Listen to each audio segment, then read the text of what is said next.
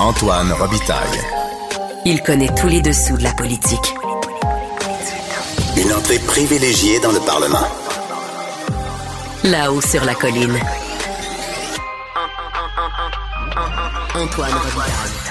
Bon lundi à tous. Aujourd'hui à l'émission, avons-nous vraiment au Québec un droit fondamental à faire un doigt d'honneur? Notre chroniqueur constitutionnel Patrick Taillon se penche sur un arrêt qui a fait du bruit et en profite pour déplorer l'effet boule de neige en matière de droits fondamentaux ici dans notre Dominion. Il souligne aussi qu'en Ontario, la Cour d'appel a à la fois reconnu la disposition de dérogation utilisée par le gouvernement Ford, mais en même temps s'est arrangé pour la contourner. Mais d'abord, mais d'abord, on a de la grande visite en studio d'un correspondant parlementaire très connu. Antoine Robitaille. Le véritable troisième lien. Du salon bleu à vos oreilles. Et tout ça sans utilisation des fonds publics. C'est cette semaine qu'on va enfin savoir de quoi aura l'air la refondation du système de santé par le gouvernement caquiste de François Legault. On en parle avec Alain Laforêt. Bonjour. Bonjour Antoine. Correspondant parlementaire à TVA ici à, Québec qui suit ce dossier-là de la santé depuis des années. Tu as même eu droit à une entrevue, je pense, de Christian Dubé très récemment là-dessus. On, on, parlait de son plan santé, puis c'est un plan qui s'échelonne sur cinq ans. Il veut que ça soit opérationnel dans cinq ans.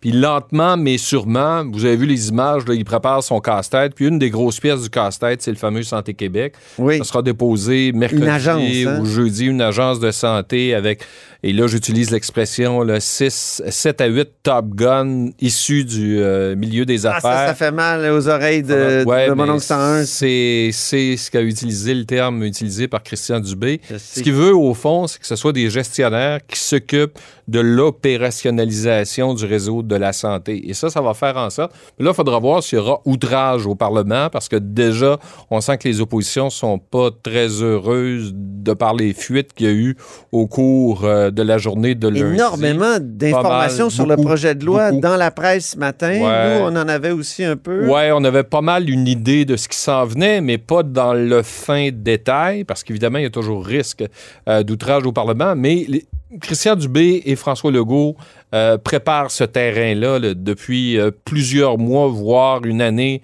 depuis que Christian Dubé a lancé son fameux euh, plan santé.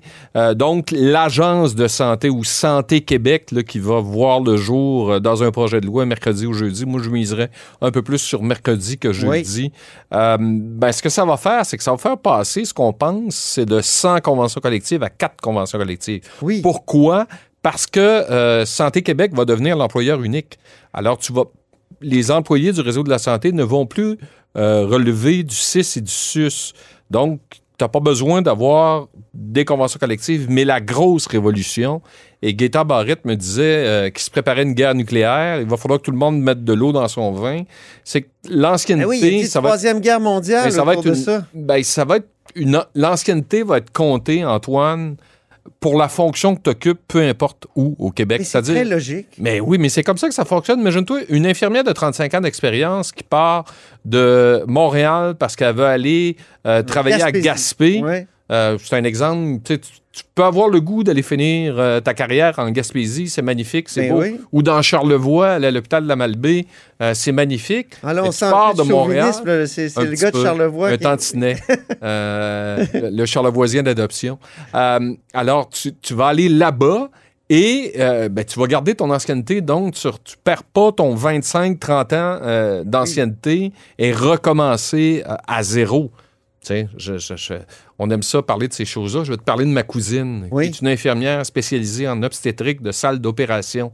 Euh, durant la COVID, euh, lorsque Christian Dubé avait annoncé les primes, euh, elle a eu le goût de retourner dans le réseau en disant bah pourquoi pas, tu sais. Ouais. À 35 ans d'expérience, je- pourrais aller faire quelques jours par semaine. Puis lorsqu'elle a contacté son syndicat, ils ont dit Désolé, t'es parti, tu retombes en bas de la liste pour Ah. faire des chiffres de jour et de nuit à 61 ans. Non, merci.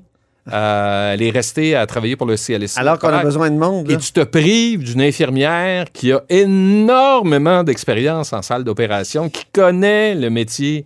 Ben là, ça, ça n'existera plus. Alors, quelqu'un va pouvoir, ou si ça concerne. Mais ça, ça va être très contesté par les syndicats. Ben là, ça va être, c'est ça la guerre nucléaire. Parce que j'ai pas hein. l'impression que ça va être difficile avec la Fédération des, euh, des médecins euh, spécialistes, euh, parce que eux, ce qu'on va leur demander, c'est 20% de plus euh, des médecins qui vont faire de la prise en charge, qui vont être obligés de pratiquer en région, faire un peu plus d'urgence. Ça, je pense que ça va passer. L'autre truc qui est intéressant, qu'on risque de retrouver dans le projet de loi, euh, c'est un directeur général par centre hospitalier.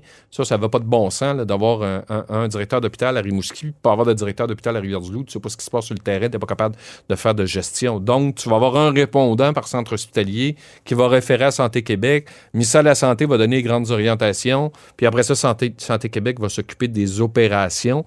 Et là-dessus, encore jeudi dernier, lorsqu'il a été euh, questionné par le libéral André Fortin, euh, Christian Dubé a été très clair sur ce qu'il souhaite, sur ce qu'il veut. C'est l'efficacité du réseau et que le patient soit mis en premier. Écoutez-le. C'est pas facile, Madame la Présidente. Mais je pense qu'on doit aux Québécois, et les Québécois nous disent, le statu quo n'est plus une option. On doit regarder de faire les choses différemment. Et ça, Madame la Présidente, je salue ceux qui sont ouverts à travailler différemment. Oui, Il est là le problème, Antoine. On manque de monde. c'est ça. Et pour avoir du monde, ben, ça prend de la flexibilité. Et c'est ça que Christian Dubé va essayer d'obtenir par son projet de loi. Ça sera pas facile, là. moi je m'attends. Mais on regarde ce qu'il a réussi à faire avec la, la Fédération des omnipraticiens. Euh, puis, l'entrevue que j'ai réalisée au mois de mars, où tu vois le président de la Fédération assis à côté du ministre dans une salle d'un groupe de médecine familiale universitaire, côte à côte. Tu as l'impression qu'ils passaient un 5 à 7 ensemble. C'était inimaginable il y a à peine un an. Et même. Et le- tu disais euh, dans ce reportage-là qu'il y avait effectivement des améliorations. Absolument. Mais là, là, là, ce qu'on va voir, c'est la prise en charge. Parce que c'est bien beau de dire que tu fais partie d'un groupe de médecine familiale Ouais. et que tu as un médecin de famille, mais est-ce que tu es capable de le voir? Et ça, Christian Dubé l'a admis, euh, qu'il faut qu'on qu'on améliore l'accès. euh, au- au- et ça, c'est la prochaine étape qu'il veut faire. Mm. Pour ce qui est du projet de loi, c'est une grosse pièce législative. Mm. Euh, ça va prendre beaucoup, beaucoup de sueur et d'huile de bras pour réussir à faire passer ça. Est-ce qu'il va ça reculer? que... Oui. C'est pas à propos de ça que François Legault a dit ça va me prendre la réserve de courage. La réserve de courage. Oui. Dans cette réserve. Oui, puis rappelle-toi que Gaétan Barrette voulait aller un peu dans cette direction-là. Et la réserve de courage, les libéraux ne l'ont pas eu à un certain Non. moment donné. Ils ont reculé. Là, on sent qu'on est peut-être rendu à, à- à une période charnière au Québec où on est peut-être capable d'aller là, mais de faire tomber euh, les barrières qu'il y a dans le réseau de la santé, puis d'avoir un réseau de la santé au Québec et non pas 35, 40 réseaux de la santé, parce que par région, chaque région a son réseau de la santé. Euh, ça, c'est une révolution, une mini-révolution. Il faudra voir justement si ça va aller jusqu'à Parce là. que le ministère se trouvait éclaté. On dit souvent que c'était euh, c'est très centralisé à Québec, mais euh, moi, on m'a dit, quelqu'un qui connaissait, dit, je savais pas que c'était aussi éclaté que ça. Parce qu'effectivement, Ben, parce avec que plein d'employeurs partout. Souvent, la main droite, c'est pas ce que la main gauche fait. Alors là, il faut, faut que tout le monde soit au courant puis travaille dans le même sens, puis que chacun arrête de tirer la couverture de son côté, puis pousse le chariot dans la même direction. Puis l'objectif, c'est de quoi? C'est de prendre en charge le maximum de gens. On a une population vieillissante, puis on a de moins en moins de gens qui sont sur le marché du travail. mais À un certain moment donné, ça prend de la souplesse. Donc, ce que va demander le ouais. ministre, c'est de la souplesse. espérons. En tout cas, on a tellement eu de réformes, là, puis moi, c'est le sujet de ma chronique demain. Je me demande si la vraie réforme, ce serait pas d'arrêter les réformes. On va en avoir une autre. Ben, il y a Euh, eu la et je réforme regardais- Rochon. Et là, mais je regardais la réforme de Marc-Yvan Côté. On commençait par le vieillissement de la population, nécessité à ce moment-là la première de ligne. décentraliser. Oui. Et là, c'était la création des régies régionales où le citoyen était au cœur de cette affaire-là, qui prenait ses décisions pour la santé. Ça a été aboli. Les CLSC, la première ligne, Ouais. ça n'a jamais fonctionné, ou très peu, les CLSC. Peut-être parce qu'on n'a pas assez investi. On n'a pas investi, Mais pas assez de monde. Tu sais, réforme Marc-Yvan Côté, réforme Rochon, réforme, euh, après ça, euh, euh, Couillard, qui a aboli les, les régies régionales pour les transformer en agences, Mhm. En écho à la fameuse, euh, la fameuse euh, commission Claire qui avait suggéré qu'on fasse, qu'on va faire avec la réforme du B. Mais là, il y avait Castonguay, plusieurs agences. Castonguay a dit d'aller dans cette direction-là. Oui. La fille de M. Castonguay a dit d'aller dans cette Donc direction-là. peut-être qu'on fait enfin ce que plusieurs commissions ont dit? Mais est-ce qu'il va y avoir de la résistance? Parce que c'est un peu ça. Puis d'ailleurs, aujourd'hui, Oui. il est arrivé autre chose. Parce que le Conseil du Trésor est arrivé avec une troisième offre qu'il fait à l'ensemble de ses employés. Évidemment, on n'a pas donné les chiffres. Rappelle-toi, lorsqu'on a déposé en décembre, il y a eu de la résistance. On n'était pas au coût de la vie. On, on demandait Oui. 9% On a bonifié l'offre en janvier. Et ce lundi, une troisième offre. Ce qui est intéressant, entre autres pour Christian Dubé, Christian Dubé me l'a dit. Lui a demandé des choses à Seigneur Lebel. Il, il- il joue le rôle du bon cop. Et, Eh euh, mon Dieu, qu'il y a des du bon policier Oui. et euh, Sonia Lebel est la mauvaise policière. C'est ce qu'il a dit. Bon cop, bad C'est la méchante, Ça fait. C'est la méchante. Il dit, La moi, j'ai besoin d'offres différenciées. C'est ce qu'il a demandé. Bon, aujourd'hui, ce qu'on apprend dans l'offre qui a été déposée, c'est une prolongation des primes qui devait se terminer au 30 mars. Selon l'avancement des négociations, bon, ça, c'est un plus. Ça va dire, ça dit aux employés du réseau de la santé, vous allez poursuivre à avoir vos primes jusqu'à temps qu'on arrive à une entente. L'autre chose aussi, puis le salaire moyen des travailleurs qui travaillent pour le gouvernement, c'est 43 000 par année. Bien, une augmentation significative pour ceux qui gagnent moins de 52 000. Puis là, on pense entre autres aux techniciens, techniciennes en laboratoire, les psychologues. Ce qu'on veut, c'est bonifier 50 des employés vont de, l'ensemble du gouvernement, mais il y en a beaucoup dans le réseau de la santé, c'est 375 000 travailleurs. Vont voir leur, salaire augmenter de 50 Puis, hausse des rentes de retraite généreuses pour ceux qui acceptent de rester un peu plus longtemps. Là, on parle d'un programme de rétention euh, des, euh, des travailleurs de 5 ans. Là, on parle des travailleurs d'expérience, Antoine. On parle de moi, Oui. un petit peu de toi, Ah oui.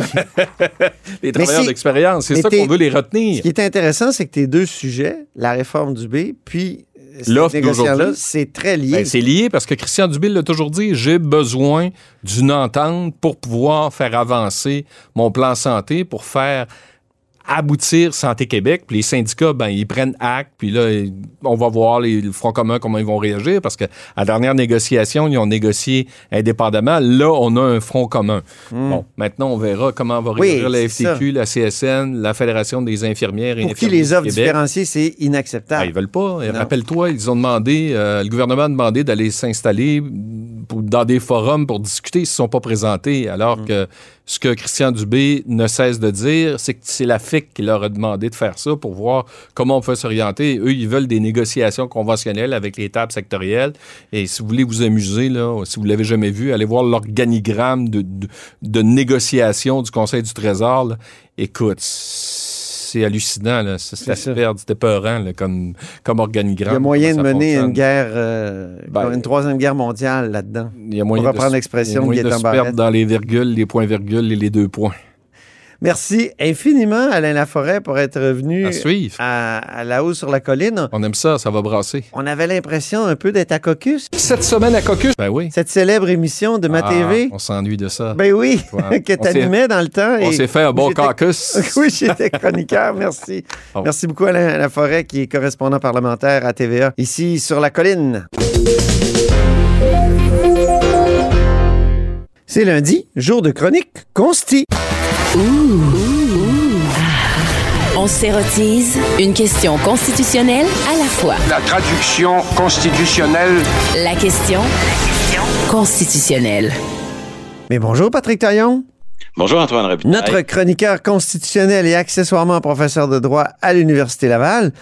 Deux décisions récentes, selon toi, des, des tribunaux là, qui témoignent de l'effet boule de neige en matière de droits fondamentaux. Qu'est-ce que tu veux dire par l'effet boule de neige en droits fondamentaux? Ben, c'est que souvent, un petit énoncé en matière de droits fondamentaux, c'est souvent le- le petit effet, va avoir un effet domino, va se consolider, puis va produire un peu un phénomène d'expansion des droits. Euh, la première affaire, c'est rare ça. Nous, on s'efforce beaucoup à ce micro de d'essayer de démocratiser le débat autour des droits fondamentaux, de vulgariser la technicité du droit. Et là, pour une rare fois, euh, on a parlé davantage de l'affaire de droits fondamentaux dans les médias dans cette affaire que dans les motifs du juge. Ben oui, c'est l'affaire du droit d'honneur. Oui, je parle évidemment de l'affaire du droit d'honneur qui a eu un, un écho quand même assez, assez fort dans, dans les médias. faut dire que ça, ça, ça se résume bien, puis c'est l'image frappe, hein, le, le droit pas, pas la simple liberté ou la simple tolérance, le droit fondamental inscrit dans la Constitution canadienne via la jurisprudence de faire un droit, euh, de, de, faire un droit d'honneur.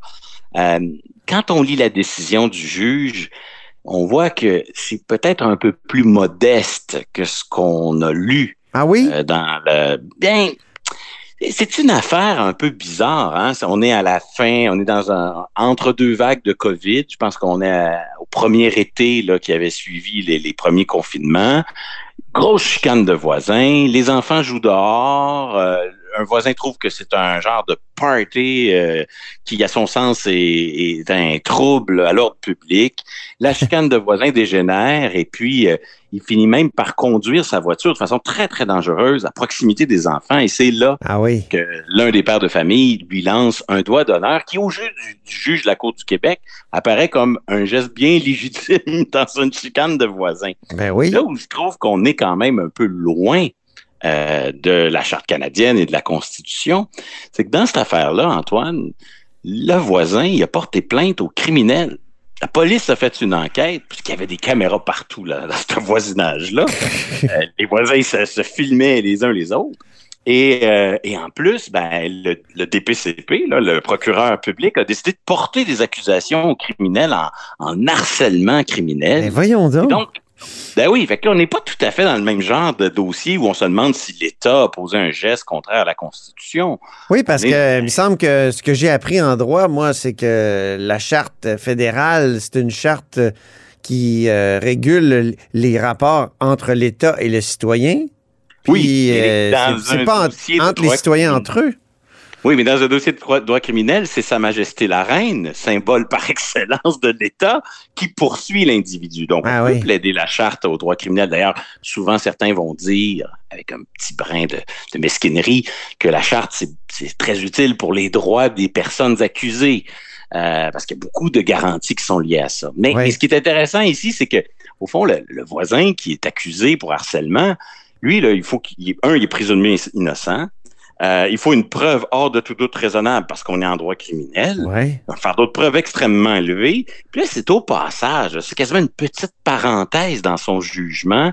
Euh, le, le, juge, bon, le juge qui a écrit sa décision en anglais, c'est un, un, peu regrettable, mais bon, il faut, faut ben voir oui. que la loi 96 pro produira un jour ses effets. Peut-être. Alors, je, je, te, je te paraphrase en français le, le tout petit passage. Hein, il y a une seule référence à la liberté d'expression. C'est comme un argument accessoire, complémentaire, tu sais, pour un, un peu euh, ajouter à la rhétorique argumentative du juge. Alors, ouais. il dit, je te, je te cite euh, sous réserve de la traduction, faire un droit, un droit d'honneur est un droit donné par Dieu, a good given, inscrit ah, ouais. dans la charte, qui appartient à tous les Canadiens de sang rouge. Tu as compris qu'il fait référence ici à red-blooded Canadian. Okay. Donc, Ici, on le voit, d'abord, une petite sacralisation des droits. Oui. Dieu et la charte vont de pair dans la même phrase. Ah ben oui, ça c'est sûr. Surtout en anglais, hein? Ah, un petit peu plus. Hein? Ouais. On dirait que la laïcité, ça colle un peu moins dans les mœurs. C'est ça, c'est In God We Trust un peu, puis God, Exactement. God, God. Ouais. Mais sur le fond des choses, on voit dans son énoncé, hein, il dit tout de suite ensuite, euh, la phrase suivante, c'est offenser quelqu'un n'est pas un crime, c'est même une composante intégrale de la liberté d'expression. Puis c'est tout. Après, il n'en parle plus de liberté d'expression. Et là, ce qu'on voit, c'est que la tendance énoncée par la Cour suprême dans l'arrêt Ward, hein, l'humoriste Mike Ward contre Jérémy Gabriel, oui, oui. est en train de percoler puis de se consolider dans la jurisprudence. Euh, la Cour suprême avait dit, ça avait surpris plusieurs, le droit de ne pas être offensé, ça n'existe pas. Et là, on était dans un, un litige civil, un peu proche d'une un, affaire de diffamation oui. Ward contre euh, Gabriel. Là, on le dit dans un dossier de droit criminel. Donc, on voit que cette idée-là est en train de, de cheminer. Elle s'installe. Le point ici, c'est que il y a comme un, un, contraste qui est très fréquent en matière de droits fondamentaux. On a une décision hyper contextuelle. Quand on y met toutes les, les, les quand on, on, on additionne les, les petites circonstances qui font que ce dossier-là, c'est c'est loin d'être une grande décision en matière de charte, c'est plus un petit argument euh, par hasard qui est quasiment euh, formulé, lancé comme ça. C'est lancé euh, accessoirement? Accessoirement. Puis là, on voit qu'ensuite, ben, c'est le genre d'énoncé qui peut être repris par d'autres, puis qui, qui produit cet effet domino, cet effet boule de neige, cette espèce d'expansionnisme des droits. Et là, l'idée que le, le, faire un droit d'honneur, c'est garanti par la Constitution, elle vient de se cristalliser dans l'esprit des gens. Mm. Pas probablement qu'elle va être citée à l'avenir et qu'elle va produire ses effets, mais à la base, c'était quoi? C'est un tout petit énoncé.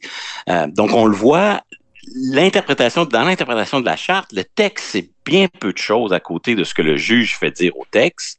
Tout se précise par l'interprétation et en se précisant, tout se constitutionnalise Voilà. et tranquillement, d'un droit, on en dérive un autre.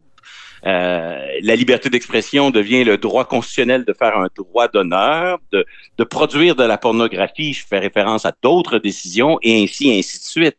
Euh, je pense, à, à, par exemple, en liberté de religion, à l'arrêt Multani sur le Kirpan. Oui. Première fois que la décision est rendue, quand on la lit attentivement, c'est pas le droit généralisé de porter un kirpan en toutes circonstances.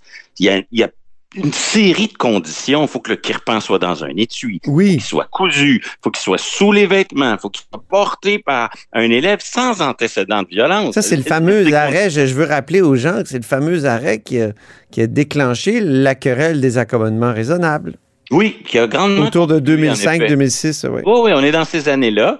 Mais une fois que la décision est rendue avec tous ces petits bémols, tous ces, ces petites conditions, euh, tout son contexte, ben ensuite, elle est reprise, réinterprétée, puis là, tranquillement, dans l'esprit des gens et éventuellement dans la jurisprudence, ce qui est très circonstanciel peut se généraliser. Je relisais l'automne dernier l'affaire Morgan Taylor sur le droit à l'avortement au Canada, en ayant un peu en tête la décision récente des États-Unis. Quand on relit cette décision de 1988, si je me trompe pas, jamais il est question d'un droit, d'une liberté pour les femmes de disposer de leur corps Ah oui. et de recourir à l'interruption volontaire de grossesse. C'est seulement dans les décisions subséquentes, puis dans le fait que le législateur ait ja- a jamais répondu à l'arrêt Morgan Taylor, que ce droit-là, avec lequel j'ai évidemment pas de problème, mais que ce droit-là va prendre de l'expansion, va se consolider, puis va devenir ce qu'il est devenu aujourd'hui. C'est ça la boule de neige dont tu parles. là. Ben oui, sur le coup, l'arrêt Morgan Taylor, là, ça ressemble à un truc du type euh, euh, tel que rédigé aujourd'hui, le code criminel va trop loin. Euh, on se prononce pas trop sur pour ou contre l'avortement. C'est juste que les modalités d'encadrement qui sont les vôtres aujourd'hui sont disproportionnées. Allez réécrire votre loi. On n'est pas tout à fait dans la consécration d'un principe, mais ça va le devenir.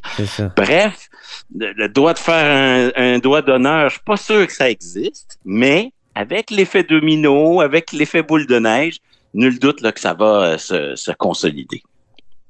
Autrement dit, c'est comme ça que la sphère des, des libertés fondamentales s'étend constamment. C'est un peu ça que tu nous dis aujourd'hui avec euh, cet arrêt là, sur le doigt Et de on a un autre exemple, mais cette fois en matière de droit de vote.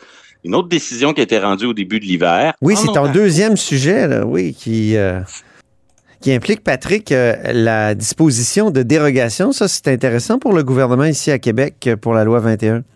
Oui, ce qui se décide en Ontario peut avoir des conséquences en matière de laïcité.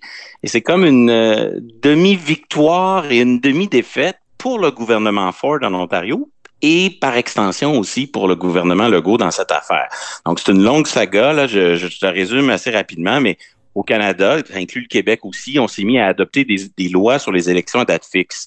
Du moment où on connaît la date des élections, tous nos systèmes d'encadrement des dépenses durant euh, la phase électorale, mais aussi durant la phase préélectorale, ce sont des règles qui sont soudainement plus faciles à contourner si je connais la date des élections. Oui. Avant la- le déclenchement, je peux euh, dépenser euh, des sommes considérables un peu en, en, en respectant la lettre de la loi, mais en violant son esprit. Et donc, en Ontario, ce qu'on n'a pas fait au Québec, à ma connaissance, on a euh, dit dans les six mois qui précèdent le déclenchement de l'élection à date fixe, il y a un encadrement. Vous êtes limité dans votre liberté d'expression pour assurer une certaine équité dans le débat électoral. Le gouvernement Ford arrive au pouvoir, il, souhaite aller plus loin, il prolonge la phase préélectorale de six mois à 12 mois. Et là, des groupes de la société civile, des associations, des syndicats amènent le dossier devant la Cour devant les tribunaux, ils l'emportent, c'est contraire à la liberté d'expression, c'est déraisonnable. Le gouvernement Ford dit parfait, on- il, il propose un nouveau projet de loi qui est adopté par le Parlement de l'Ontario, mais avec cette fois une dérogation, comme Mm. dans la loi 21. Oui. Et là, à nouveau, ça s'en va devant les tribunaux. Résultat des courses, demi-victoire, demi-défaite, et euh, ça, il y en a pour tout le monde dans cette décision-là. Oui, hein? Euh, la décision de la Cour d'appel de l'Ontario, c'est que la dérogation qui a été utilisée par le gouvernement, le gouvernement Ford est valide.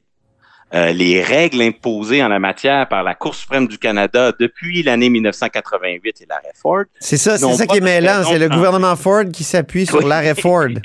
Exactement. Mais c'est pas le même Tout ça Ford. pour- Tout ça pour dire que la- l'usage de la dérogation est validé, ce qui est un bon point pour le gouvernement euh, Ford et le gouvernement Legault. Ouais. Mais à l'inverse, euh, le jeu qui consiste à contourner la dérogation en plaidant des droits qui n'entrent pas dans le périmètre de la dérogation, ça, ça va marcher. Et donc, on sait que la dérogation, c'est un compromis historique établi en 1982, mais c'est pas tous les droits. C'est seulement, euh, il y a des exceptions, droit linguistique, droit politique, droit de vote et liberté de circulation. Hmm. Qu'est-ce qu'on qu'est-ce qu'on fait les les, les, les, les, les contestataires dans la- le dossier ontarien? Ils ont dit OK, ça plaide, si, si ça viole pas la liberté d'expression parce que la dérogation qui empêche euh, de, de plaider cet argument-là, on va plaider la- une forme de liberté d'expression associée au droit de vote. Et c'est là que euh, ils ont remporté un point devant la Cour d'appel, un point qui me semble contredire ce que la Cour suprême avait décidé dans une autre saga qui concernait la ville de Toronto contre le gouvernement Ford, qu'on n'a pas le temps de résumer, mais surtout un bel exemple d'expansionnisme des droits, comme on en parlait tout à l'heure. Quand on lit le texte de la charte, c'est écrit le droit de vote, point final. Avec la jurisprudence, le droit de vote est devenu, on a dérivé le droit de participer au processus électoral, Ah. une participation significative. Et là, avec la décision de la Cour d'appel, la participation, c'est devenu aussi le droit d'informer, d'exprimer des idées durant l'élection. Fait que finalement, tout est dans tout.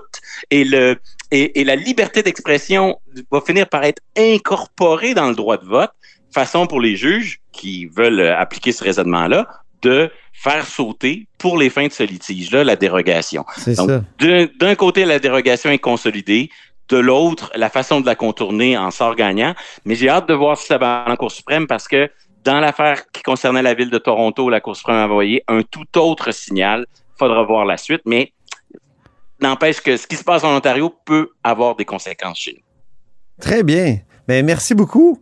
On comprend que c'est pas le texte qui compte, c'est l'interprète. C'est ce que Exact. tu euh, m'écrivais dans tes notes. Je trouve que ta conclusion est bonne. Oui, oui, tout à fait. C'est c'est l'interprète qui tient, qui a les deux mains sur le volant pour euh, utiliser une vieille expression. Merci Patrick. On se reparle la semaine prochaine. Et c'est ainsi que se termine la hausse sur la colline en ce lundi. Merci beaucoup d'avoir été des nôtres. N'hésitez surtout pas à diffuser vos segments préférés sur vos réseaux. Ça, c'est la fonction partage, mais il y a aussi le bouche à oreille. Et je vous dis à demain.